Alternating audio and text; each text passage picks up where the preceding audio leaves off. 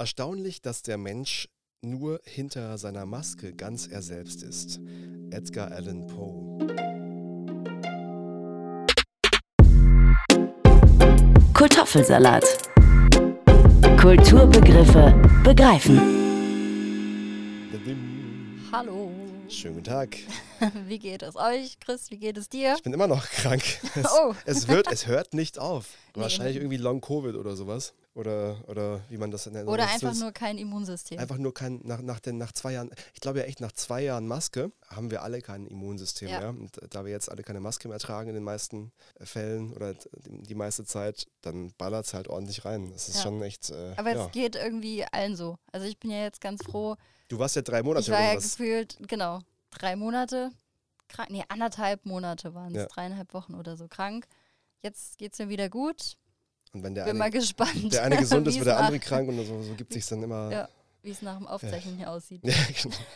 genau. Ein sehr schönes Zitat hattest du da am Anfang. Ja, oder? Richtig cool. Ja. Das sagt auch schon wieder viel aus. Also ich, das, das äh, werden wir noch einige Male hören. Ich glaube auch. spoilern zu wollen Ja, heute. auch den Zusammenhang, da können wir gerade schon sagen, heute geht es nämlich um das Thema Verkleiden. Rate mal, wer ich bin. Ja, Du bist Fritzi. Ich bin Fritzi. So viel steht fest. Oder vielleicht ist es auch nur eine Verkleidung. Ach so, stimmt. Ja. Nein, Spaß. Also genau, wir beschäftigen uns einfach mit der Frage, verkleiden. Warum verkleiden wir uns? Wer hat sich das ausgedacht? Ähm, Was, sind auch so die Bedeutungen Du hast dahinter? das ausgedacht, ist gut. Ja. Was soll das? Warum? Was soll das eigentlich? Mit wem hast du denn gesprochen? Ich habe gesprochen mit einer Maskenbildnerin vom Saarländischen Staatstheater. Simona Fass heißt sie und ist noch gar nicht so lange dabei und hat mir ganz schöne Sachen erzählt darüber, warum sie das gerne macht, Menschen verkleiden durch, durch Maskierung und warum Verkleiden auch wichtig ist für sie in ihrem Leben, auch in, in, dem, in dem Leben derer, mit denen sie zusammenarbeitet. Das ist die eine und der andere ist Julian Blomann, der leitet eine Eventagentur in der es unter anderem so Krimi-Dinner gibt. Ach, Also cool. alle verkleiden sich als im, im, so wie man so im 19. Jahrhundert ausgesehen hat. Und dann gibt es ein Dinnerspiel wie bei Sherlock Holmes sozusagen. Und er ist ein leidenschaftlicher Live-Action-Role-Player. Boah, das finde ich ja cool. Und Stark. wie das so ist, das erzählt er auch. Ich bin immer fasziniert davon, wie krass die Leute da drin aufgehen können irgendwie und, und dass die vor allem, da, die stecken ja auch so viel Arbeit in die ganzen Kostüme und das ist alles so detailverliebt. Und es gibt Wahnsinn. Da- Das, wo er mitmacht, ist so eins, wo man auch wirklich seine Rolle dann lebt für vier, fünf Tage, in denen man da ist. Und in die, dieser Zeit redest du auch nicht, nicht über was anderes. Du fällst also nicht aus der Rolle raus. Er hat mir erzählt, es gibt so, so Rollenspiele, das kann ich erzählen, weil das habe Ja. ich nicht drin gehabt in, dem- im Gespräch dann später. Nee, jedenfalls hat er gesagt, es gibt so Rollenspiele, wo du dann abends zusammensitzt und dann doch irgendwie über den Beruf sprichst. Oder was machst du so, wer bist du so? ja. Aber bei dem, wo er mitmacht, ist es nicht so. Da bist du abends am Lagerfeuer auch der Mensch, der du, den du darstellst. Das heißt, du kannst ja wirklich alles ausdenken. Ja. Ach, das ist cool. Dann kann man sich ja, ja, wenn man weiß, ich mache das langfristig, sucht man sich eine Figur Mhm. und dann kannst du so einen krassen Lebensweg basteln. Die auch, ja, die auch erwachsen wird und so. Voll gut. Oder du machst so eine Benjamin Button-Geschichte, Also, die sich zurückentwickelt und immer kindlicher wird. Aber Das- dann ist halt irgendwann auch Ende. ja, dann ist vorbei. Ich habe für die Folge mit Gabriele Daft gesprochen. Sie ist Kulturanthropologin im LVR-Institut für Landeskunde und Regionalgeschichte und ähm, beschäftigt sich da auch ganz viel mit Verkleidungen, Kostümierungen, Bräuchen und wie das alles zusammenläuft, wo das herkommt. Verkleidest du dich denn eigentlich gerne? Ja, nein. In keinster Form? nee, um, um meine Tochter zu zitieren, an Halloween in der Kita, als alle Kinder, und ich habe voll vergessen, dass man sich heutzutage an Halloween auch verkleidet. Und dann sprangen da so kleine Hexen und Zauberer und Gespenster rum und, und Emily saß auf der Bank in der Kita zum Umziehen und meinte so, guckt sich so um. Völlig verständnislos, was da gerade passiert, meinte so, Papa, ich möchte mich nicht verkleiden. Da hast du nur gedacht, ja, das meine ist, Tochter. meine Tochter. Gott sei Dank. Also auch noch nie an Fasching, Ach, Karneval als Kind oder halt so. schon so, als, als Kind habe ich, das- hatte ich, hab ich da Spaß dran gehabt. Und ich komme jetzt nicht aus einer Fastnachtshochburg, die pietistische schwäbische Großstadtblase, Ja. da ist es lacht man nicht gern. Je, ernst. das ist da so, je weiter du aufs Dorf rauskommst, desto größer wird die Fasnet, sag mal, sag mal bei uns. Und aber in der Stadt eher jetzt nicht so. Klar, es gab auch so diese Rathausstürme, aber man ist nicht damit groß geworden. Man hat halt dann in der Kita, äh, in der, wie hieß es früher bei uns Kindergarten, hat man dann so schon sich verkleidet als, ich weiß aber nicht mehr als was. Ich glaube, als Cowboy bin ich damals gegangen. Oh ja. Ich war auch als Cowgirl, wenn früher unterwegs. Das fand Keine ich noch ganz Prinzessin, so wie alle anderen auch. Habe ich einmal gemacht. Also ich muss, wenn es ums Thema Karneval geht und Fasching, ich weiß nicht. Ich fand das immer auch als Kind schon. Ich fand das alles zu albern und zu, zu blöd, weil ich mir gedacht habe, warum verkleidet ihr euch alle? Ihr könnt doch auch so ausgelassen sein und da, da müsst ihr euch jetzt noch nicht so dämlich kostümieren. Fand ich irgendwie, war mir einfach zu doof. Meine Eltern haben aber zu der Zeit, ähm, oder wir haben auf dem Dorf gewohnt, und äh, sind auf die glorreiche Idee gekommen, mit anderen Eltern aus dem Kindergarten zusammen jedes Jahr am Rosenmontag einen Umzugswagen zu machen. Oh, ich weiß, stimmt, das, da- das, das, das weiß ich auch noch, wenn wir als Kinder Oh. dann, dann so, so Umzügen gegangen sind auf, auf die Dörfer auf der Schwäbischen Alb und sowas. Und da kommen immer diese Hexen, Ja. die richtig gruselig sind, Ja. wo du dann echt Angst hast als Kind auch. Aber sie werfen Bonbons und dann ist alles wieder gut. Dann ist wieder okay. nee, das war halt hier so, so ein klassischer Faschings-Karnevals-Rosenmontagsumzug. Deine Eltern als Zugereiste ja dann irgendwie. Ähm, Ja, ich habe es Ich- nicht verstanden, weil die kommen eigentlich aus dem Norden. Da feiert man das ja Ja. jetzt nicht so krass, aber irgendwie, vielleicht war es auch so ein bisschen der Zwang, wir müssen dazugehören. Haben sie auf jeden Fall gemacht. Der schönste Rosenmontag war der, an dem ich einmal ein Jahr mit äh, Fieber zu Hause bleiben durfte. Ansonsten musste ich immer mit, musste mich dann halt auch verkleiden. Und ähm, ich fand das so blöd. Die einzige Entschädigung war halt, dass wir als Kinder dann auch auf dem Wagen mitfahren durften, ähm, wo die ganzen Bonbons drauf waren und ich mir dann da schon meine, meine Tasche mit Bonbons voll schaufeln konnten. Das war so die Entschädigung. Ein Jahr gab es dann auch jemand, der hat gedacht, meine Tüte wäre eine allgemeine Schmeißtüte und hat meine ganzen gesammelten Vorräte wieder Oh. vorweggeworfen. Also ich und Karneval und Fasching ist eher, eher kompliziert oder schwierig. ich kann damit auch nichts anfangen. Ich habe ja Geburtstag um die Zeit und dann Ja. sagen sie immer alle, oh, du bist so ein Faschingskind. Und ich habe hab nicht verstanden, warum man, man das sagt und Ja. was, es, was es bedeuten soll. Aber als Kind verkleidet dann schon, aber heute irgendwie. Ich habe mich, als ich angefangen habe, im Journalismus zu arbeiten, habe ich, und ich habe meine, meine bunten Haare abrasiert damals, um äh, mich aufs Volo zu bewerben. Seriosität und so, ne? Genau. Und das heißt, ich, ich hatte zu der Zeit, besaß ich keinen Anzug oder sowas. Und dann musstest du als Volo zwei Wochen ins Hauptstadtstudio nach Berlin Mhm. und im Bundestag und sowas habe ich dann immer so, habe ich mir so einen, so einen C&A-Anzug von der Stange gekauft und mu muss auch so ausgesehen haben, wie ich mich gefühlt habe, nämlich voll verkleidet. Das glaube ich. Ja, ja richtig. Und das, das war so das, was, wenn ich ans Verkleiden denke, denke ich dran, wie ich mich in frühen Berufsjahren versucht habe, anständig anzuziehen. Wie sich das angefühlt Genau. hat. Ja, ja. Deswegen bin ich auch froh, dass ich Kulturjournalist geworden bin und nicht irgendwo im Landtag rumspringen äh, muss die ganze Zeit. Dann kannst du ich. nämlich auch ein bisschen normal sein Ja. oder bleiben, wie du möchtest. Ich habe auch so eine Phase gehabt, da habe ich mich dann mit dem Fasching und Karneval so ein bisschen angefreundet und ähm, bin so ein bisschen von meiner kompletten Anti-Haltung weggerückt. Und dann kann man sich hier und da auch schon mal mitreißen lassen. Von der guten Laune, von der Musik gar nicht. Ja. Also wirklich, da Äh, ist, da, das ist noch nicht mal, das geht bei mir noch nicht mal betrunken, dass ich da irgendwie Spaß dran habe an der, an der Karnevals-Faschingsmusik. Das kann ich nicht gut. Wenn eher so alte Volkslieder vielleicht noch, aber so dieses Aber weißt du, was, das, hol was das Schlimmste war? und dieses heute ist so ein schöner Tag, da, da ist, boah, bin ich weg. Das sind ja alles Kinderlieder, auch einfach Ja. umgearbeitet. Also ich verkleide mich nicht gerne. Ich, nee, ich mache es einfach nicht gerne. Also gerade in Bezug auf Fasching, Karneval und auch Halloween. Aber auch interessant, dass und wir so jetzt mal. Kostüme mag ich nicht. Und dann sitzen wir hier jetzt Genau, und über das Thema Verkleiden. Aber das ist ja eigentlich ein ganz guter Ansatz mal, weil wir jetzt mal nicht irgendwie, also wir sind gar nicht drin im Thema Das stimmt. und versuchen uns so, also wir haben uns ja schon reingefunden durch unsere Gesprächspartner. Und ich kann es so ein bisschen schon auch nachvollziehen, warum man sich verkleidet inzwischen, Mhm. Muss ich sagen. Und vielleicht finden wir ja heute auch wieder ein Fazit dazu. Ich bin, ich bin auf jeden Fall immer sehr gespannt. Ich habe mal, es gibt ja, heißt ja immer, okay, du hast eine Verkleidung und dann gibt es aber auch noch so von der Begrifflichkeit her ähm, den Begriff Kostüm. Kostüm. Und da gibt es tatsächlich Unterschiede. Ich habe in dem Wörterbuch der deutschen Sprache ähm, eine Definition zu Kostüm gefunden. Kostüm, nach Tracht, historische Kleidung, Bühnenkleidung, Damenbekleidung aus Jacke und Rock, ist eine Entlehnung, 18. Jahrhundert, kommt von dem italienischen Begriff Kostüme, ähm, Gewohnheit, Sitte, Brauch und dient zur Bezeichnung von zeitlich bedingten Eigenarten und Besonderheiten der Völker. Der in der bildenden Kunst übliche Ausdruck wird auch im Bereich des Theaters angewandt und bezieht sich dabei vornehmlich auf die entsprechende historische Bekleidung.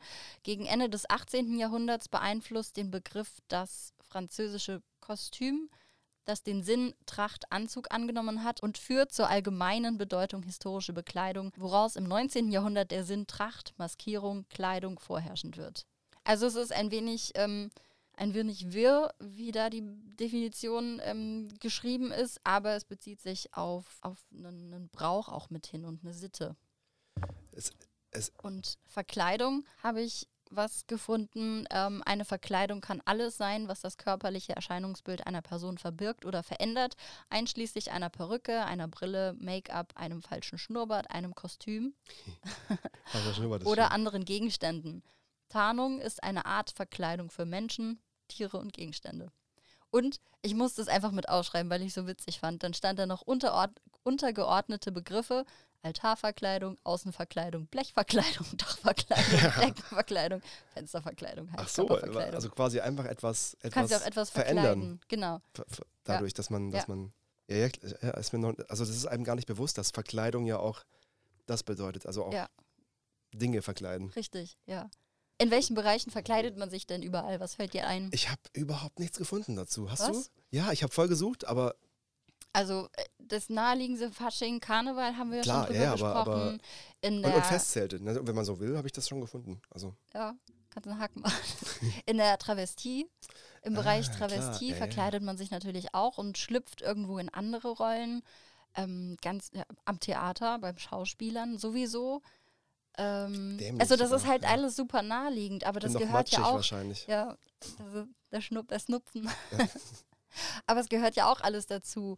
Ähm, jetzt hatte ich noch was in der, in der Musik auch, wenn du überlegst, ganz viele Künstler, Künstlerinnen, die sich, ähm, wenn sie auf die Bühne gehen und auch sonst in ihrem Erscheinen in der Kunstfigur, die da irgendwie verkleidet sind. Wir können ja mal hören, was die Gabriele Daft dazu gesagt hat. Mit ihr habe ich gesprochen. Sie ist Kulturanthropologin im LVR-Institut für Landeskunde und Regionalgeschichte.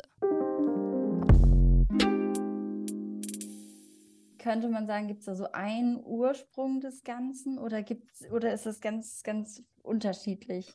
Ja, verkleiden, das tun wir uns vor allen Dingen, wenn ähm, ja die sonst übliche Ordnung außer Kraft gesetzt wird. Also alles, ähm, was nicht wie der normale Alltag läuft, da kommt dann ganz schnell auch mal eine Verkleidung ins Spiel. Also im Grunde ist das so das Symbol dafür, dass die sonst geltenden Regeln außer Kraft gesetzt äh, sind. Da denken wir natürlich im Rheinland und auch woanders ganz schnell an den Karneval, aber verkleiden, das tut man sich auch bei anderen Anlässen früher auch sehr stark ähm, zum Jahreswechsel. Ne? Dann ist das irgendwo auch so in der, ja, im Grunde die Verkleidung so ein, eine Schutzhöhle, in der auch ein anderes Verhalten möglich ist.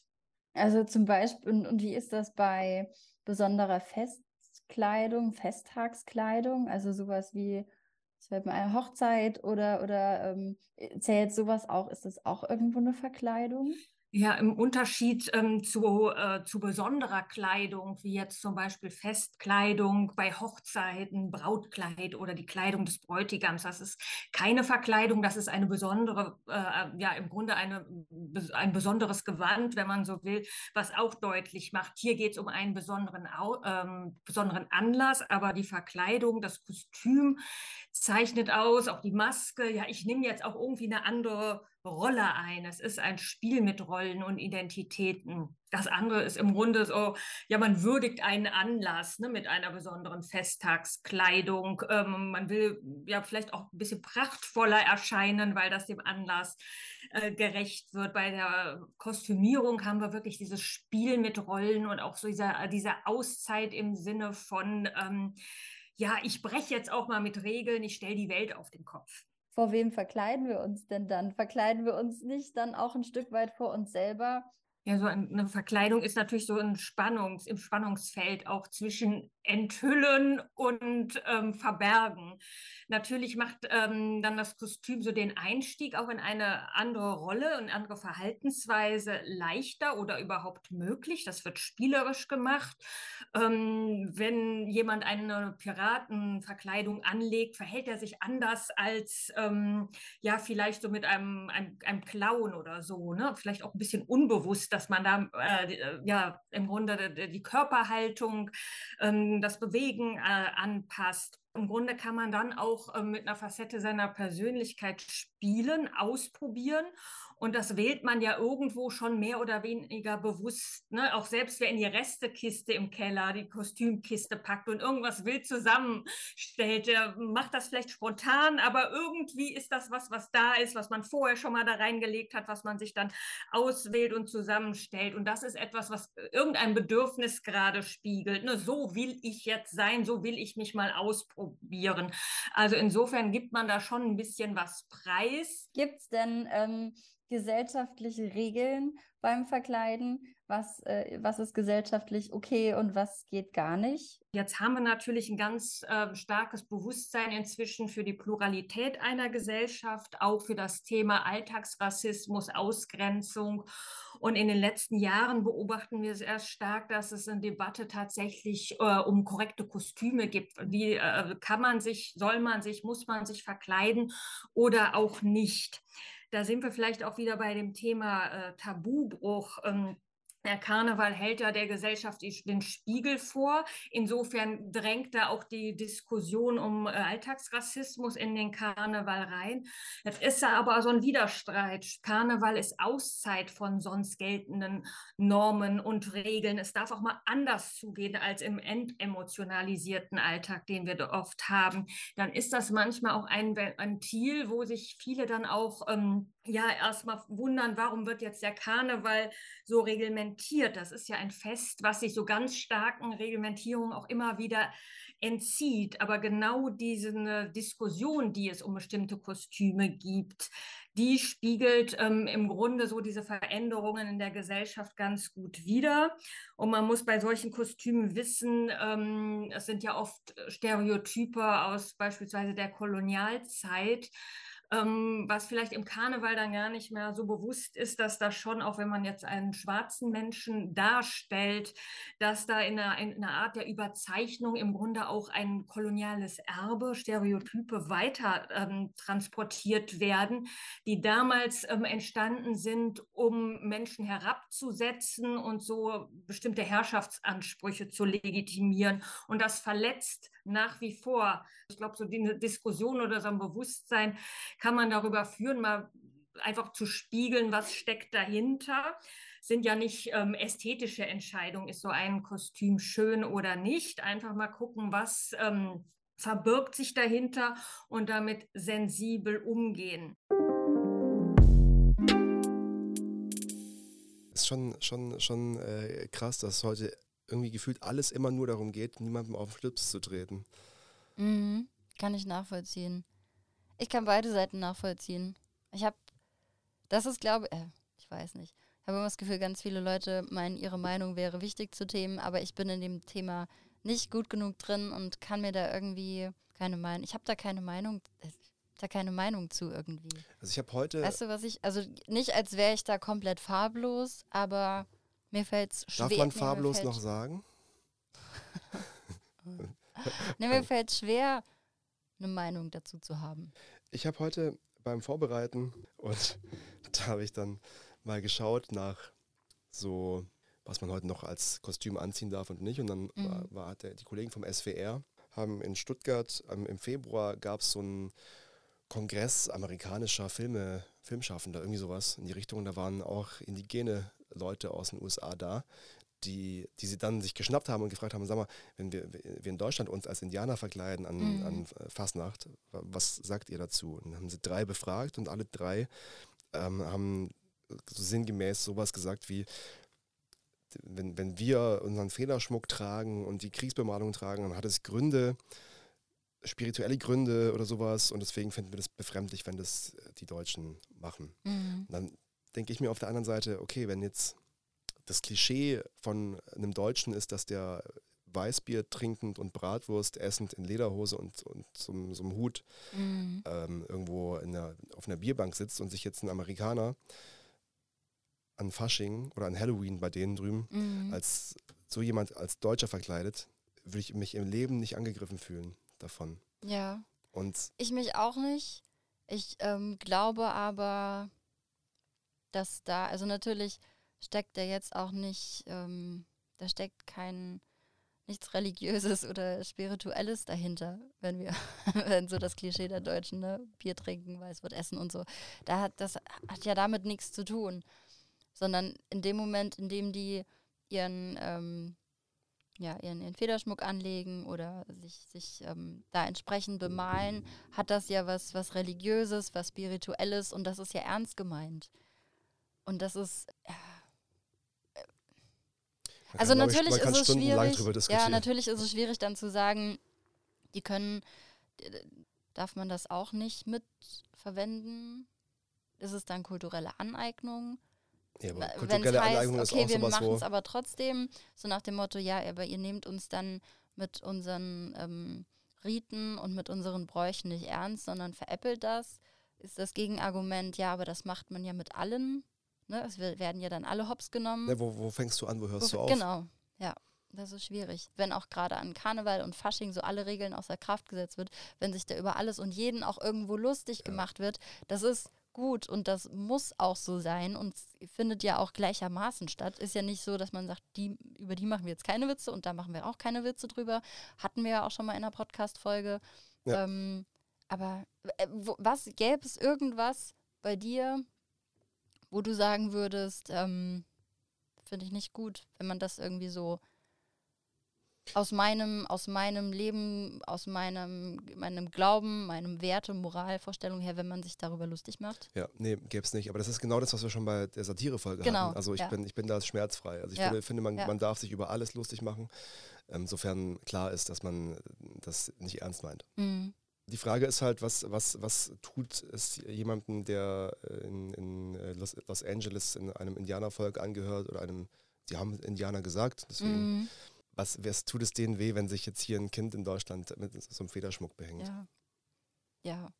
Ich finde, ein Stück weit zeigt es ja auch nicht nur, oder geht es dann ja auch nicht nur darum, dass man sich durch das Kostümieren oder wie auch immer über irgendwas lustig macht. Zumindest wenn du es aus kindlicher Sicht siehst, ist es auch immer irgendwo eine Faszination Mhm. für, für in dem Moment andere Kulturen, andere, Ist andere doch schön, dass Wesen, man sich damit be befasst andere auch. Dings und in dem Moment findest du das einfach toll und machst das, als Kind zumindest. Ja. Ne? Wie es nachher als Erwachsener ist, ist wieder was anderes, sei mal dahingestellt. Aber als Kind, Es ist, wie sie, wie sie gesagt hat, äh, Kostümierung ist ein Spiel mit Rollen und Identitäten. absolut. Genau das ist es ja. Und was sie mir auch noch erzählt hat im Nachgang, wichtiger Punkt, dass so eine Verkleidung und Kostümierung natürlich auch, ähm, das waren meine Worte, jetzt kein, kein Freifahrtschein für irgendwie, weiß ich nicht, sexuelle Übergriffe zum Beispiel ist. Ja. Oder für auf einmal Sprüche, die, die einfach nicht passend und nicht angebracht sind. Ne? Also das ist- ist natürlich auch war dann wieder so, so ein ganz schmaler Grat, aber das passiert da dann natürlich auch auf einmal leichter. Ist eigentlich du? ein so ein extrem Schminken für die Disse oder sowas? Ist das schon verkleiden? Mm, boah, Weil da kannst du ja auch als schüchterne Frau zum Beispiel dich äh, so voll Ich glaube, es ist eher so ein Aufwerten, Hm. würde ich mal sagen. So, also du stehst am Spiegel und versuchst einfach das Beste rauszuholen, was. so musst mit dem arbeiten, was da ist und ähm, holst das Beste raus. Nein, ich glaube, da geht es ja um was ganz anderes. Da versuchst du dich einfach so ein bisschen aufzu aufzuhübschen. Ich glaube, in allererster Linie für dich selber und dann willst du natürlich auch nicht kacke aussehen, wenn du weggehst. Nee, ich dachte gerade nur, dran, nur dran, ist weil auch wieder so eine, ja, Ich- irgendeine Maskerade. ich dachte wegen der. Schutzhülle halt gerade, weißt du, wenn du, wenn du jetzt zum Beispiel eben gerade was davon hatten, wenn du jetzt schüchtern bist und verkleidet auf andere Leute zugehen kannst, vielleicht kannst du das Mhm. dann auch, wenn du so geschminkt bist, dass du dich kaum mehr wiedererkennst. Das stimmt. Vielleicht fällt es dir dann ein Stück weit leichter, wenn du mehr geschminkt bist als sonst. Weil du so auch so ein bisschen unter der Maske steckst, Ja. dann vielleicht. Ja. Ich Weißt du- persönlich, für mich, also persönlich, wenn ich, wenn ich äh, früher weggegangen bin oder so, oder auch wenn wir uns dann mit Mädels zusammen getroffen haben und fertig gemacht haben, das hat halt erstens immer super viel Spaß gemacht Und äh, Schminken kann auch so eine Art Meditation sein. Ich mag es auch einfach, mich manchmal anzumalen. Irgendwie ist das so, dann pindelst du hier noch ein bisschen rum oder ein bisschen rum, ähm, vermalst dich, wischt alles wieder weg, malst nochmal neu. Weißt du, wo, äh, seit wann sich Menschen verkleiden? Nee, seit wann sich Menschen verkleiden, weiß ich nicht, erzähl. Seit 30.000 Jahren. Also zumindest hat man in, in Höhlenmalereien im Jungpaläolithikum gesehen, dass vor 30.000 Jahren sich Menschen mit Tierfällen und Hörnern maskiert haben. Und die älteste Skulptur der Menschheit, äh, der Löwenmensch auf der Schwäbischen Alb, zeigt eine Person, die sich in das Fell eines Löwen gehüllt hat. Mhm. Das heißt, es gab schon immer sozusagen, ja. Verkleiden gehört zum Menschen dazu. Und Römer haben ihrem Gott Saturn mit sogenannten Saturnalien gehuldigt, feuchtfröhliche Frühlingsfeste, mhm. zu denen man Spottgedichte vorgetragen hat, aber auch Rollentausch gemacht hat. Also die Herren haben sich als ah, Sklaven verkleidet ja. und die Sklaven als Ach, Herren. Cool. Ja. Umgekehrt. Ja. Also man hat auch da zur, zur Huldigung von, von Göttern ja. sich verkleidet. Ja, das stimmt. Man hat früher ganz viel Tierfälle dann auch zum Verkleiden verwendet. Tier, Tierschwänze hat die ähm, Gabriele Daft mir noch erzählt. Das war immer so ein bisschen die Kostümierung. Natürlich auch Perücken. Dann, wenn du an sowas wie, wie Hofnarren und so weiter denkst, ähm, das natürlich auch, dass du so als Till Eulenspiegel auch damals schon der, der feinen Gesellschaft am Hofe mal schön den, ähm, ja, im wahrsten Sinne des Wortes, den Spiegel vorhalten konntest. Ja. Und äh, dir als Person da aber natürlich auch nichts passiert ist, weil du in der Rolle des Harlequins oder wie auch ja, immer Ja, genau, warst, du, du warst versteckt dahinter ja, wieder mal. Ja. Das ist ja schon ganz praktisch, wenn einem persönlich einer nichts kann. Naja, gerade im Mittelalter war es ja auch so eine Zeit, wo man wenig zu lachen hatte. Ja. Und durch diese Kar Karnevalszeit, Fastnachtszeit, Fastnachtszeit, hat man dann einfach mal machen dürfen, was man sonst nicht durfte. Ja. Vielleicht war das sogar, also ich meine, früher war das dann in dem Sinne, verkleidet zu sein, ja auch irgendwo überlebensnotwendig. Ja. Sonst hättest du vieles einfach nicht sagen können. Naja, es ist eine Möglichkeit, sich auszuprobieren für viele Leute. Kinder fangen damit ja früh an, sich in unterschiedliche Rollen zu, zu schlüpfen, ja. Äh, Rollenspiele. Und äh, Kostüme können dann einfach so eine, so eine Form sein, aus dem Alltag auszubrechen. Ja, absolut. Das auch gerade für Kinder ist es natürlich eine gute Übung oder beziehungsweise Verkleidungen bieten dann ja eine gute Übung und Möglichkeit, auch ähm, andere Rollen zu verstehen. Wenn man sich dann als, ja, als, als Kind wenn man Mama oder Papa spielt oder wie auch immer oder, oder einfach. Vater, ja, Mutter, Kind. Ja, ja, genau. oder wenn man Kinder, ja, Kindergarten spielt mit seinen Kuscheltieren und all sowas, schlüpft man ja auch da wieder in andere Rollen. Ja, Spielen ist ja irgendwie so auch so was Menschliches, was mit drin ja. ist. Hatten wir schon mal eine Folge über Spielen? Nee, ich glaube noch nicht. Aber wir hatten das doch einmal in einer Folge, da haben wir viel über Spielen geredet. Was war das? Ich weiß, ich weiß mit dem, den du gesprochen hast, der spielt auch viel. Äh, richtig, und zwar macht er Live-Action-Roleplay. Ich habe fälschlicherweise mal äh, ihn, ihn, gefragt, ob er was über Cosplay erzählen kann, aber Cosplay ist ein bisschen was anderes. Cosplay ist mehr so, da geht es eher um Anime-Serien oder sowas, ja, so, mhm. so, so Fantasy-Serien aus, aus Asien, wo sich die Leute verkleiden als, als irgendwelche Figuren daraus und Live-Action-Roleplay ist jetzt mehr so, dass man trifft sich auf einem auf einer Wiese und baut da ein Lager und lebt dann da für ein paar Tage. Okay. Als sowas wie kennt man zum Beispiel aus aus ähm, Big Bang Von Rock am Ring. Big, Big, genau. Ja, so, irgendwie auch so eine Art. Aber, aber ähm, Big Bang Theory da spielen die immer Dungeons and Dragons. Ja, stimmt. Und das ist. Das ist eine Folge, in der die rausfahren und dann geht alles schief und das Auto ist kaputt und so, ne? genau, aber die, aber die spielen das ja auch immer zu Hause im Wohnzimmer mit so Würfeln. Ja. Und letztendlich ist Live-Action-Roleplay das in groß, in echt, sozusagen. Mega cool. Und darüber habe ich mit Julian gesprochen. Julian Blumann ist einer der im Saarland ein so ein Festival, wenn man so will, oder eine, ein, ein Live-Action-Roleplay mitgegründet hat. Mit ihm habe ich über Live-Action-Roleplay äh, gesprochen. Erzähl einfach mal, warum ist es geil, sich zu verkleiden? Ja, das hat was so mit äh, in andere Rollen schlüpfen zu tun und für mich ist es Eskapismus. Also Alltag ausschalten. Live-Rollenspiel ist die, der beste Urlaub vom Alltag, den man haben kann. Klassisches Hobby quasi sozusagen. Einfach, einfach so, wie andere Leute laufen gehen, so gehst du dich verkleiden. Ja, genau. Und dadurch, dass du ja nicht du selbst bist, äh, lässt du mal für mehrere Tage einfach mal all deinen Scheiß zu Hause. Hast, hast du mehrere Rollen oder immer die gleiche? Ich habe mehrere Rollen. Also das ist auch unterschiedlich. Also ein Live-Rollenspiel, wenn wir über Live-Rollenspiele reden wollen, Chris, dann reden können wir, dann machst du eine ganze Podcast-Reihe. Ja. Also das werden wir jetzt nicht in ein paar Minuten abhandeln. Ich spiele gerne sogenannte One-Shots, da spielst du immer eine andere Rolle, aber ich habe auch Kampagnencharaktere, die ich teilweise schon seit, also mein ältester Charakter ist von 1996. Und der lebt immer noch. Das ist ein keltischer König. Wenn man sich mit Leuten trifft, wer, wer geht da so hin? Das ist wahrscheinlich jeder, oder? Alles. Das ist durch, durch jedwede Alltagsgruppen und äh, durch jede soziale Schicht. Also einmal quer. Kannst du was zu sagen, wo Lab herkommt? Also wie, wie das angefangen hat? In Deutschland hat es Anfang der 90er Jahre angefangen, hat sich entwickelt aus dem ähm, Briefrollenspiel gab es damals. Es gab ja noch keine E-Mail. Ne? Menschen haben sich Briefe geschrieben aus fiktiven Charakteren heraus, in denen sie Rollen gespielt haben, Reiche gelenkt haben, Kriege ausgefochten und kamen dann irgendwann mal auf die Idee, das können wir ja. Wir können uns ja auch mal am Wochenende auf einer Burg treffen und das dann real spielen. Ähm, das war so, ja, irgendwann Anfang der 90er. Ich mache das auch schon seit Anfang der 90er. Ich bin nicht allererste Generation, aber so fast erste Generation. Ähm, wo das ursprünglich herkam, äh, darüber streitet die Forschung tatsächlich. Also es gibt Live-Rollenspielbewegungen auch in den USA, auch in auf den britischen Inseln, aber irgendwie hat sich das alles so mehr oder weniger parallel entwickelt. Wer jetzt tatsächlich der Erste war, schwer zu sagen. Es ist aber immer was so mit so ein bisschen mit Magic und sowas, oder? Also es ist schon viel Fantasiewelt oder gibt es auch Live-Rollenspiele? Klar, Mittelalter gibt es ja, aber gibt es auch, weiß nicht, was ganz abgefahren ist, wie ich äh, bin jetzt ein afrikanischer Stamm oder sowas? Nee, oder? Oh, jetzt hast du ja ein äh, schwieriges Thema. Ja. So scheiß, ja. Cultural Appropriation, ja, ist gerade im, im Live-Rollspiel auch ein Riesending. Halte ich persönlich für einen absoluten Schwachsinn, aber ich bin auch nicht sehr woke. Ähm, ja, wenn es darum geht, dass ich fremde Rollen spiele, dann ist es ja gerade reizvoll, Rollen zu spielen, die eben nicht meiner Kultur oder auch meinem Gender entsprechen. Es gibt nichts, was es nicht gibt, kann man so sagen. Ja? Es gibt Sci-Fi, es gibt Endzeit, es gibt 20er, 30er Jahre, es gibt äh, Gegenwartsrollenspiele, es gibt, es gibt alles. Also es gibt einfach alles.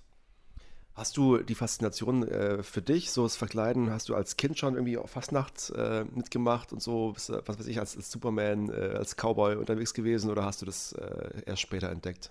Also verkleidet habe ich mich schon immer gerne. Ich bin aber überhaupt kein Fastnachtsmensch. Auch nicht so, dass ich das in irgendeiner Weise verurteile, aber hat mich nie so fasziniert. Ähm, für mich ist Verkleiden ja nicht nur Hobby. Also ne, in, in meinem Hut, den ich auf der Bühne trage, ich bin ja auch Schauspieler, ähm, äh, verkleidet man sich ja quasi auch, auch wenn der Schauspieler natürlich nicht von Verkleiden redet. Der Live-Rollenspieler redet übrigens auch nicht von Verkleiden, sondern wir gewanden uns. Die eigene Persönlichkeit um Facetten erweitern, das ist, glaube ich, das, was es für mich auch mit ausmacht und Spaß macht hinten dran. Auch wenn ich hier äh, bei uns im Haus ähm, irgendwelche Shows hoste, meistens trage ich da schon eine Art Kostüm. Kommen wir zum nächsten Thema. Äh, bei euch im Haus, äh, du leitest eine Eventagentur, die viel auch Krimi-Dinner macht, was ich jetzt sehr interessant finde für Unternehmen. Also das heißt, du kannst bei euch buchen, dass du dich un unten in, in äh, die Kne- Kneipe setzt, ich nenne es mal Kneipe, wie soll ich es nennen, das ins, ins, in, in die Event-Location setzt, genau. Und ähm, dann hockst du dich dahin und äh, bekommst ein Krimi-Dinner von euch gespielt. Da bist du auch mit als äh, Schauspieler da, dabei. Das heißt, du hast so ein bisschen dein, dein Verkleidungshobby auch zum Beruf gemacht, oder?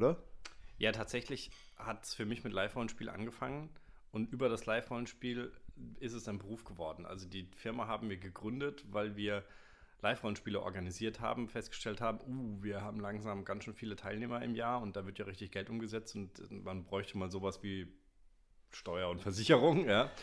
Äh, dann haben wir eine Firma gegründet und aus der Firma wurde dann die Eventagentur und aus der Eventagentur wurde dann äh, irgendwann das Krimi-Dinner-Angebot und, da, und daraus wurde dann irgendwann die Bühne und ähm, die Varieté-Shows, die wir jetzt machen. Also das, tatsächlich ist das Live-Rollenspiel, das Verkleiden die Basis. Was sind denn da so die Rückmeldungen? Du hast mir gesagt, was für dich Faszination vom Verkleiden ist. So, was sagen die Leute? Ah, du redest ja eigentlich nicht darüber. Ich denke, die, die Faszination ist für alle ähnlich. Dieses einen, einen Abend oder halt für eine gewisse Zeit lang ähm, in eine andere Rolle schlüpfen. Bei Partykonzepten fällt mir auf, dass wenn du ein Motto anbietest und einen Dresscode hast, dass es die, dadurch, dass die Menschen sich mehr Mühe geben, weil du dir einfach mehr Gedanken darüber machst, wie ich diesen Abend jetzt zelebrieren möchte, die Party an sich schon von der Stimmung her gehoben wird. Einfach weil es ist mehr, weil mehr Commitment da ist und es so eine Gemeinsamkeit gibt. Alle sind irgendwie ähnlich gekleidet, entsprechen einem Motto. Das erschafft ja auch eine Gruppe. Zusammengehörigkeitsgefühl. Ganz vieles, was wir im Podcast haben, witzigerweise, ist äh, immer Zusammengehörigkeitsgefühl. Also macht einen Kulturpodcast. Kultur ist Zusammengehörigkeit. Was sonst? ja, ja, genau. Aber es fällt dann immer wieder auf, so jede, jedes Mal aufs Neue, so dass es irgendwie am Ende so ganz oft die Conclusion sozusagen ist, äh, ja, irgendwie gehört's, äh, es sorgt für Zusammengehörigkeit. Ob es jetzt was, was ich verkleiden ist, ob es Kunst machen ist, ob es Musik hören ist. Varieté hast du gesagt, da gehört auch äh, Burlesque dazu und die Burlesque-Tänzerin die äh, ziehen sich aus bis auf die letzte Hülle sozusagen und äh, sind dann aber in einer äh, Rolle drin durch die Verkleidung, die sie haben. Das hilft denen äh, auch. Das äh, habe ich mit Polesttänzerin auch besprochen, mal für einen Fernsehbeitrag, den wir zusammen gemacht haben. Das ist halt so eine, so eine Schutzfunktion auch, die Verkleidung, glaube ich, oder? Ja, klar. Also, weil du bist nicht du selbst. Und diese Bühnenpersona, ähm, das machen wir Schauspieler ja im Grunde alle. Ne? Also, wenn du auf der Bühne stehst, bist du nicht dein Privatmensch. Auf der Bühne unterscheidest du immer zwischen Privat und Bühne. Und eigentlich ist es das Ziel, das Private rauszulassen. Also, ich meine, du kannst das, das Private nutzen, um, in, um bestimmte Stimmungen zu erzeugen und auch selber in so auf, auf gewisse Stimmungsebenen zu kommen. Aber die Bühnenperson schützt dein Privates und hilft dir auch, äh, ja, quasi die, die, die, die Appearance aufzubauen. Und da unterstreicht das natürlich ein Kostüm. Interessant. Die gute alte Zusammengehörigkeit. Ja, da, da haben wir es wieder. Ja. ja. Was ich mir gemerkt habe und mitnehme, ist, was ihr eben auch schon, ne, du schlüpfst in eine andere Rolle, du kannst dem Alltag so ein bisschen entfliehen, was er gesagt hat, ist der beste Urlaub vom Alltag.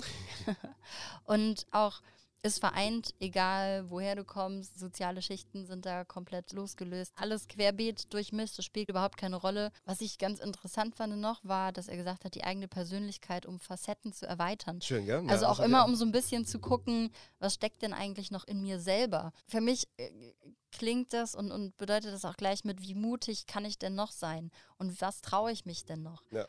Auch so ein bisschen sich selber nochmal neu kennenzulernen vielleicht. Du kannst natürlich auch irgendwie gute Rollen konzipieren, du kannst aber auch gerade in diesem Live-Action-Role, kannst du natürlich auch irgendwelche gemeinen, fiesen Rollen dann auf einmal spielen, weil du das im Alltag vielleicht auch nicht sein kannst. Oder Das da ist- sind wir ja. wieder bei dem, jetzt ist eine blöde Brücke zu den Polizisten, was du eben gesagt hast, aber irgendwo kannst du dich da ja dann auch in einer anderen Art und Weise ausleben oder auch einfach mal, wenn du sonst eher schüchterner bist, Dinge aussprechen, die du sonst nicht sagen würdest aufgrund der Schüchternheit oder der guten Etikette oder weil man es halt nicht macht. Das ist wie die Krimi-Autoren, die die übelsten Morde schreiben in ihren Ja. Krimis. Genauso bei Horrorfilmen, wenn ich mir immer die Frage stelle, wer denkt sich so ja, genau. aus? Was, was ist bei euch? Woher was ist kommt bei das? euch Ja.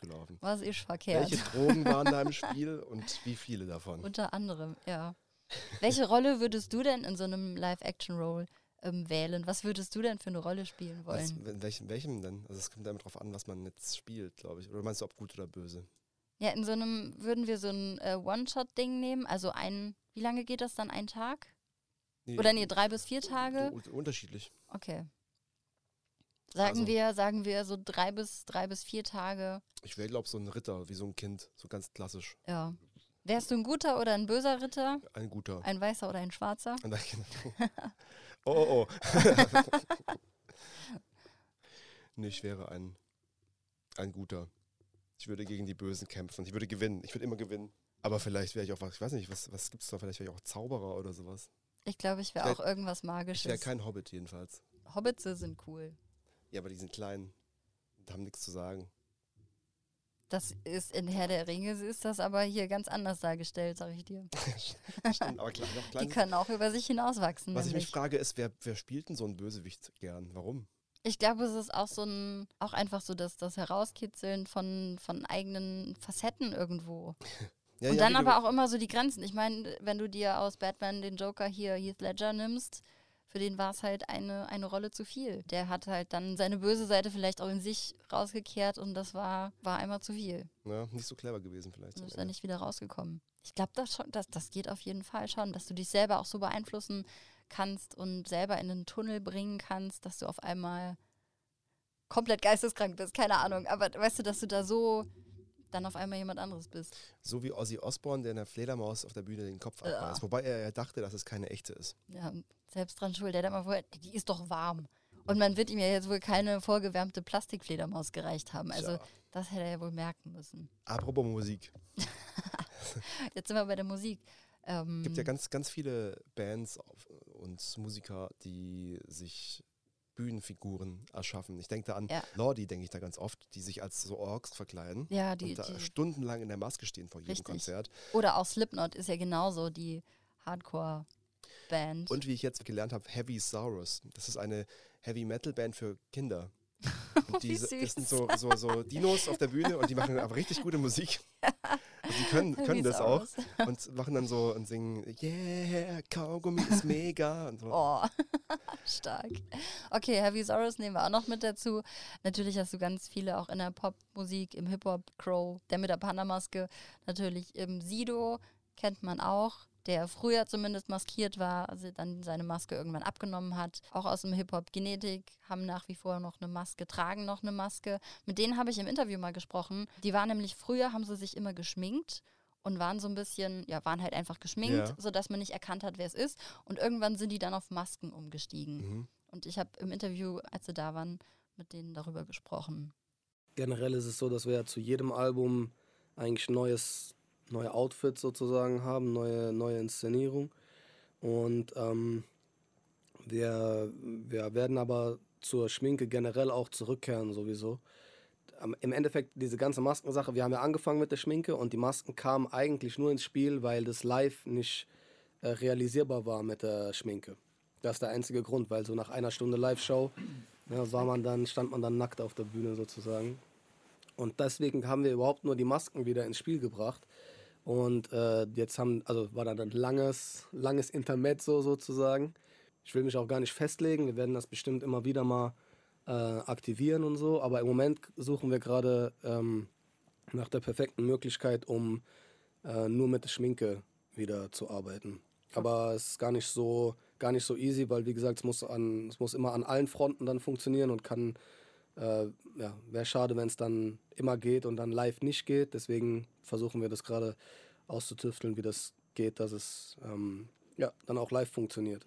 Also das war eigentlich ein ganz banaler Grund. Mittlerweile hat sich, glaube ich, auch im Schminkbereich einiges Aber getan. warum? Äh, Aber die haben halt, wie, warum? also warum macht man das als, als Musiker? Ist man da, auch, auch will man sich selbst schützen, wenn man zu viel Ruhm hat sozusagen, dass man nicht angesprochen wird? Ja, ich glaube auch einfach, genau, du, du warst einfach so deine, deine Privatperson. Und du hast einfach die Möglichkeit, auch in der Musik und als deine Künstlerfigur Sachen auszusprechen, in dem Falle Sachen zu rappen, die du jetzt vielleicht nicht ähm, beim Abendessen mit der Familie Mhm. sagen würdest. Oder ne, kannst da Wörter in den Mund nehmen, die du so einfach nicht sagen würdest und kannst da einfach dich ein bisschen mehr ausleben und vielleicht auch einfach mehr trauen. Und wenn du dann die Maske ausziehst oder dich abgeschminkt hast, wie auch immer, dann bist du halt wieder, wieder du selber. Aber du kannst so ein, so ein ja, einfach eine andere, andere Figur schaffen. Kiss ist auch sowas. Stimmt. Die waren auch schon ganz früh mit dabei. Sogar, ich habe ne, sogar Schlagersänger Mickey Krause, der verkleidet sich ja, ne? Der hat Stimmt. seine Die Perücke. Also, ja, ja, ja. du hast das Gesicht, aber der hat halt seine Perücke an und seine, seine Sonnenbrille oder sonst was, die er ab und zu dann auch mal noch anzieht. Atze Schröder ist auch Atze so einer. Schröder genauso. Und ich bin mir zu 1000 Prozent sicher, du würdest die so nicht erkennen. Wahrscheinlich die eine und dieselbe Person auch. Ja, vi- vielleicht. Wahrscheinlich würdest du die Leute vielleicht irgendwie an der Stimme mal noch erkennen können. Aber sonst, wenn du an der Supermarktkasse stehst, ist halt super entspannt. Weil sonst wird ja jeder sagen, ja, guck mal, Atze Schröder isst äh, nur Tiefkühlpizza. Ja. Oder so. Und dann hast du so ein bisschen So ein Ja. Superhelden-Ding. so ein Superhelden-Ding Batman. Batman würdest du auch nicht an der, an der Kasse erkennen, wenn er Bruce wäre. Wenn er, ja, das stimmt. Daft Punk kennt man natürlich auch seit Ewigkeiten. Die Blue Man Group, das sind auch, die sind auch Stimmt, alle ja. verkleidet. Ähm, Deichkind genauso. Also die stehen zwar auch alle auf der Bühne, sind aber auch alle immer verkleidet, sodass du gar nicht wirklich weißt, wer die jetzt sind. Ja. Es gibt es sogar in der klassischen Musik, oder? Genau, in der klassischen Musik auch. Habe ich mir jetzt aufgeschrieben. Ah, wen ich unbedingt noch nennen will, ist, weil es jetzt nur Männer waren, die Sängerin Sia. Ja. Die hier mit Chandelier und so Ja. weiter. Genau, die ist auch immer komplett verkleidet. Ich glaube, mittlerweile sieht man hier und da auch schon ihr Gesicht. Aber prinzipiell hat sie auch eine Zeit lang immer ihre Konzerte mit dem Rücken zum Publikum gespielt oder halt wirklich so ein, wie so ein ähm, Lampenschirm vorm Gesicht gehabt, dass man, dass man einfach ihr Gesicht nicht sieht. Waren es nicht die Gorillas, die, die gar nicht auf der Bühne stehen, sondern die, die nur so Comiczeichnungen von sich haben, die dann während der Konzerte laufen? Das, das weiß ich gar nicht ich meine, genau. das sind die Das Gor- kann auch sein. Gorillas. Ja, aber da gibt es einige. Und das äh, sogar in der Klassik gibt es Leute, die Masken tragen. Zum Beispiel der Pianist Lambert.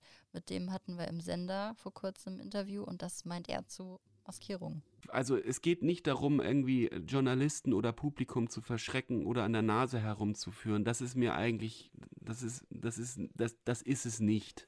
Äh, es ist, äh, wa- was da, ich hatte das vorhin schon mal anklingen lassen, was daran wirklich reizvoll ist, ist, ähm, dass man auf die Bühne gehen kann, vielleicht auch mal einen Fehler begehen kann äh, und nicht, sich nicht damit auseinandersetzen muss, dass das vielleicht jetzt unbedingt auf mich oder die Person, die ich irgendwie im täglichen Leben bin, zurückzuführen ist. Was ja sowieso vollkommener Quatsch ist. Wenn man auf die Bühne geht, macht man sich darüber Gedanken, wie man auf die Bühne geht.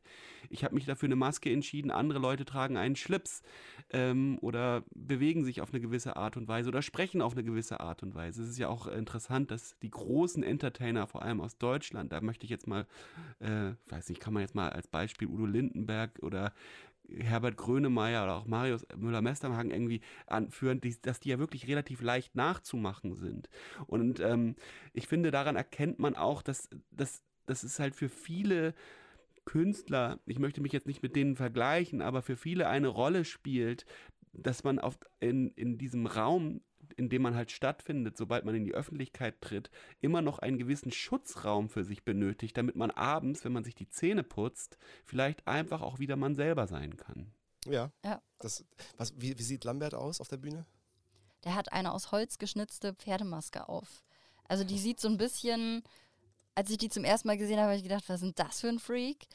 Weil das schon, also es geht jetzt nicht in Richtung Lordi oder sowas, so, so komplett, also was heißt creepy, das nicht, aber es ist so, so eine, sieht aus, als wäre es so eine geschichtlich antikere, geschnitzte Pferdemaske mit ganz spitzen Ohren, Und er ist, er ist Pianist. die ja. so lang zulaufen. Genau, er ist Pianist und um die 40 rum.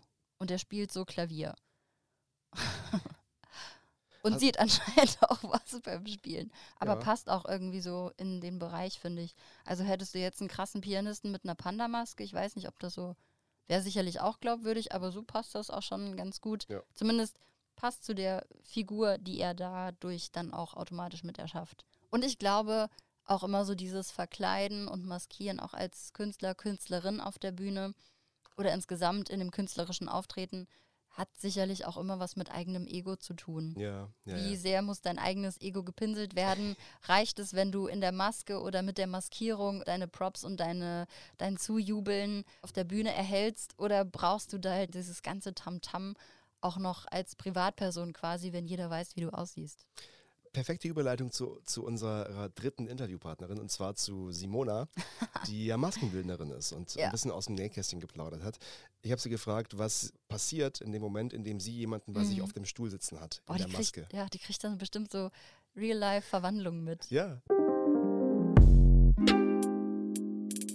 Also man verändert halt die Persönlichkeit von dem Menschen in dem Moment, weil derjenige kann sich halt in eine ganz andere Rolle finden und ähm, ja, kann halt sozusagen sein Ich mal ein bisschen in den äh, Hintergrund stellen und halt einfach eine neue Person sein in dem Moment, finde ich. Und zum Beispiel beim, ähm, jetzt gerade in der Märchenzeit, hat man gemerkt, dass dann, ähm, also vom Theater halt, da kam ein äh, Darsteller und hat dann direkt gesagt, als er dann zu uns in die Maske kam, ah ja, ähm, lass den Zauber beginnen. Und das fand ich total schön, weil ähm, so, wenn sich die Leute nur verkleiden, dann spürt man das noch nicht so, aber wenn die dann zu uns in die Maske kommen und dann, wenn die dann noch die Frisur und die Schminke und total speziell dann auf diese Figur dann eigentlich, ähm, also gemacht ist, Ja. ähm, dann verändert sich das total. Und die, ähm, sobald die auch die Perücke aufhaben, sind die total in ihrer Rolle drin. Und ich finde das eigentlich total schön. Ja, das dass wir die dazu unterstützen. Das heißt, es hilft so ein bisschen auch, äh, sich, sich äh, von dem zu lösen, der man eigentlich ist, oder? Ja, total. Also man merkt dann richtig, wie die auch in diese Rolle finden und ähm, ja, man kann halt einfach mal jemand anderes sein, der man vielleicht mal gerade gerne wäre und jetzt nicht so im alltäglichen Leben ist. Sind Verkleidungen auch eine Art Selbstschutz, dass du, dass du hinter einer Rolle dich auch so ein bisschen verstecken kannst? Ja, das glaube ich schon tatsächlich. Also zum Beispiel kann man ja auch, wenn man jetzt auf Karneval geht oder so, kann man ja auch ein Kindheitsheld sein. Und äh, ich finde, man kann halt dann derjenige mal sein, der man gern sein will. Und äh, natürlich kann man sich dann auch so ein bisschen hi- dahinter verstecken, weil wenn man zum Beispiel komplett äh, geschminkt ist und noch eine coole Perücke aufhat, dann ist man halt ähm, jemand ganz anderes und man, man erkennt denjenigen nicht mal Ja. mehr. Und ja. Wie ist es für dich als äh, Maskenbildnerin? Machst du ausschließlich Theatermaskierungen oder was machst, wie sieht denn dein Alltag so aus? Ähm, genau, also ich mache hauptsächlich Theater. Ähm, jetzt in der Faschingszeit mache ich auch sehr viel äh, Faschingsverkleidung, weil äh, da unterstütze ich dann auch verschiedene Tanzgruppen ähm, für ihre Schautänze und das ist auch total cool, weil die trainieren immer in ihren Alltagskleider und in dem Moment, wo sie die Kostüme anziehen, dann wissen sie, okay, jetzt geht's los und jetzt sind sie total in diesem Tanz drin. Ähm, ist schön, ja. Das heißt, du hast Leute, ähm, die, die beruflich sich verkleiden müssen und Leute, die das privat machen. Wa- Was würdest du sagen, Mhm. warum, warum wollen sich Menschen verkleiden? So viele Leute, für die gehört es ja dazu. Warum? Äh, ich denke halt auch einfach mal aus dem Alltag zu fliehen, ähm, einfach mal so die Sorgen vergessen und einfach mal eine andere Person zu sein. Ja. Quasi Eskapismus. Ja, wenn man, genau. Wenn man, so, wenn man so will. Was sind denn so die krassesten Veränderungen, du, die du gemacht hast in einem Kostüm bis jetzt von einem Menschen? Hat man, gab es mal Leute, die man gar nicht mehr wiedererkannt hat? Ähm, ja, also jetzt zum Beispiel bei Märchen äh, war es auf jeden Fall so, dass, ähm, dass es so eine krasse Verwandlung war, dass man denjenigen nicht mehr erkannt hat. Mhm. Ähm, und jetzt zum Beispiel, das mache ich aber nicht, das macht meine Kollegin, aber das ist eine extrem krasse Veränderung bei Broadway Danny Rose. Ähm, da machten wir, ähm, haben wir ein Gesichtsteil gemacht, Ja, so, ein- so ein Ähm, Doppelkinn, gell? so ein Kinn, genau so Ja. ein Doppelkinn und dann zieht er noch so ein Fettsuit an ähm, und man erkennt den nicht mehr wieder. Also das ist eine komplett andere Person. Das muss ich sagen, das, das ist mir auch aufgefallen. Ich habe erstmal äh, nochmal gucken müssen, ist das oder ist das nicht, weil man den Schauspieler, Mhm. der ein recht schlanker, sportlicher Typ ist und mit Ja. diesem Fettsuit und dem und der, dem Doppelkinn habe ich ihn auch im ersten Moment nicht erkannt. Also es ist schon, schon krass, wie, wie er das macht. Wie viel Arbeit steckt denn da drin? Wie lange braucht man für sowas? Ähm, also da braucht man ewig lang. Also meine Kollegin hat, ähm, also man muss das erst modellieren. Wir haben erst einen Abdruck gemacht von denjenigen, dass wir so eine Gipsbüste haben. Dann hat meine Kollegin das modelliert und hat sich gut äh, Gedanken gemacht, wie man das überhaupt machen könnte. Und ähm, ich habe halt immer so ein bisschen assistiert, weil Mhm. ich erst ähm, letztes Jahr meine Ausbildung fertig gemacht habe. Und ähm, dann macht man mit so Schaum, Warmschaum ist es, ähm, muss man dieses Kinn dann backen, sozusagen in einem Ofen. Das geht dann auch wie so ein Kuchen. Und dann äh, härtet es aus und also im Sinne von es geliert sozusagen. Es wird halt wie Sahne dann zum Beispiel. Ja. Ähm, genau, und dann ähm, kann man das dran kleben. Das macht dann aber meine Kollegin abends. Ich habe dann nur geholfen, dieses Teil überhaupt herzustellen. So. Und die klebt es dann an. Was macht denn das mit dir, emotional Menschen zu maskieren? Also warum hast du dich für diesen Beruf entschieden? Äh, ich finde es total großartig, weil ich finde es toll, wie wandelbar Menschen sind. Ähm, man sieht es immer und ähm, es ist auch einfach ein schönes Gefühl, wenn man sieht, die Leute freuen sich, dass sie jetzt einfach mal jemand anderes sein können Ja. oder mal ein ganz anderer Look haben. Ähm, also ich liebe das. Also das ist mein auch mein absoluter Traumberuf. Und ähm, zum Beispiel finde ich auch immer, wenn erste Hauptproben sind, wo dann das erste Mal alle Leute ähm, im Gesamtbild, also ihr erstes Gesamtbild sehen, ähm, finde ich am, immer am besten, weil ähm, es ist doch so überraschend, Mhm. wie dann alles zusammen wirkt. Ja, das ist schon schön. Würdest, würdest du sagen, dass eine Maske immer zu einer guten Verkleidung dazugehört oder geht es auch ohne? Ähm, also ich merke das jetzt auch gerade bei Fasching, dass viele immer nur ähm, sich verkleiden und dann finde ich immer, dass was fehlt oben Ja. so. Ähm, also ja, also gerade die jüngere Generation, die, die trauen sich auch noch nicht so, habe ich das Gefühl. Ähm, die sind halt meistens dann oben ihre normalen Haare und normale Schminke und fertig. Aber je älter das die Leute werden, ähm, desto mehr trauen sie sich auch, Mhm. sich komplett zu maskieren. Ähm, und dann, ich, also es, es komplementiert halt diesen Look einfach. Ja. Sonst sieht es immer so ein bisschen unvollständig aus. Voll cool, was sie am Ende gesagt hat, dass man sich ja, dass die Leute oder dass sie beobachtet hat, umso älter die Leute werden, umso mehr trauen sie sich dann auch zu verkleiden Mhm. irgendwie, weil das ist ja dann in dem Moment auch immer so, ich, ich verhülle oder ich ja ver verkleide mich selbst auch immer mehr und gehe in dem Moment ja dann noch mal ein Stück mehr weg von meiner eigenen Persönlichkeit, wenn ich auf einmal zum Schlumpf werde, in ganz blau oder so. Weil Menschen einfach, das fand ich auch schön, wandelbar sind. Also Menschen, Ja. Menschen wollen sich verändern. Ja. Da fällt mir ein, ich wusste ganz lange Zeit nicht, was ich werden möchte. Und dann gab es eine Zeit lang, da wollte ich Maskenbildnerin auch werden. Ja. Weil ich das auch super cool finde, allein was du mit Masken, Kostümen und so, was du damit machen und bewirken kannst, das finde ich, finde ich super cool. Klar, ich mag es in diesem Faschingszusammenhang nicht. Und ich selber bei mir auch nicht, aber so andere Leute irgendwie dann verkleiden und gucken, was, was man da rausholen kann, das schon, ist schon echt cool. Und bist du es geworden? Nein. Nee. Kennst du, kennst du das, kennst du das aus, aus, aus jungen Journalistenjahren, wenn du, wenn du äh, aussiehst wie 20, weil du 20 bist, aber in dem Mhm. Job schon arbeitest und dann kommst, und was machen Sie so beruflich? Das, was ich gerade mache. Ach, ja, so, ach nee. Ja. ja. sie, sie hat gerade, das fand ich auch interessant, gesagt, wie, wie man dieses Kinn backen muss und sowas. Ja, voll. Ich habe mal geschaut, was, das, was ich an, an langen Verwandlungen in Masken für Filme so finde. Mhm. Und das, die längste Verwandlung, die ich gefunden habe, war der Grinch. Oh ja, das hat bestimmt auch ewig gedauert. Also, schätz mal, was der gedauert hat. Also Ich glaube, der ist bestimmt morgens schon in die Maske und hat bis, weiß ich nicht, der, die haben bestimmt schon so um 6 Uhr angefangen und dann war so um 16 Uhr Dreh oder so 10 Stunden. Also Könnte acht ich mir Stunden vor waren's. acht Stunden. Boah. Da, muss, da fällt mir auch direkt Heidi Klum ein, die ja immer an, an ihren Halloween-Sausen da die krassesten Kostüme macht. Ich weiß nicht, ob du das letzte mitbekommen hast. Das war dieser Regenwurm. Und, Und, ihr Alter als ja Angler. Ja, genau. Das war ja schon, also die ist auch immer hardcore, hardcore verwandelt und machte einen riesen Aufriss. Und ich finde das auch cool. Also das muss ich schon auch sagen, wenn man merkt, dass sich Leute Mühe geben mit Kostümen und so, dann ist das ja auch schon, schon schön. Siehst du, ich bin gar nicht mehr so anti wie jetzt am Anfang. Nee, Also ich finde es schon, schon auch schön, wenn man merkt, die Leute haben sich da Mühe gegeben. Ich mag nur manchmal so dieses Klamaukige drumherum nicht. das stimmt. Ich habe noch zum Abschluss mal geschaut, was denn so die beliebtesten Kostüme sind. An, Karne, in, an Fasching? An Fasching und, und oder an Phasen, an Fastnet, Mhm. an Karneval, wie immer man es nennen möchte. Oh, ich Und- glaube, ganz hoch mit, darf ich raten? Ja, ich, aber ich muss sagen, es ist aus dem Jahr 2019 ist die, die letzte Erhebung. Das ist von Ja. Statista und sie haben, glaube ich, nur so 400 Leute gefragt. Also nicht, nicht, nicht so repräsentativ, aber 400 Kölner. genau. und Kölnerinnen. ähm, ich glaube, ganz weit oben dabei ist bestimmt irgendwie so ähm, Cowboy.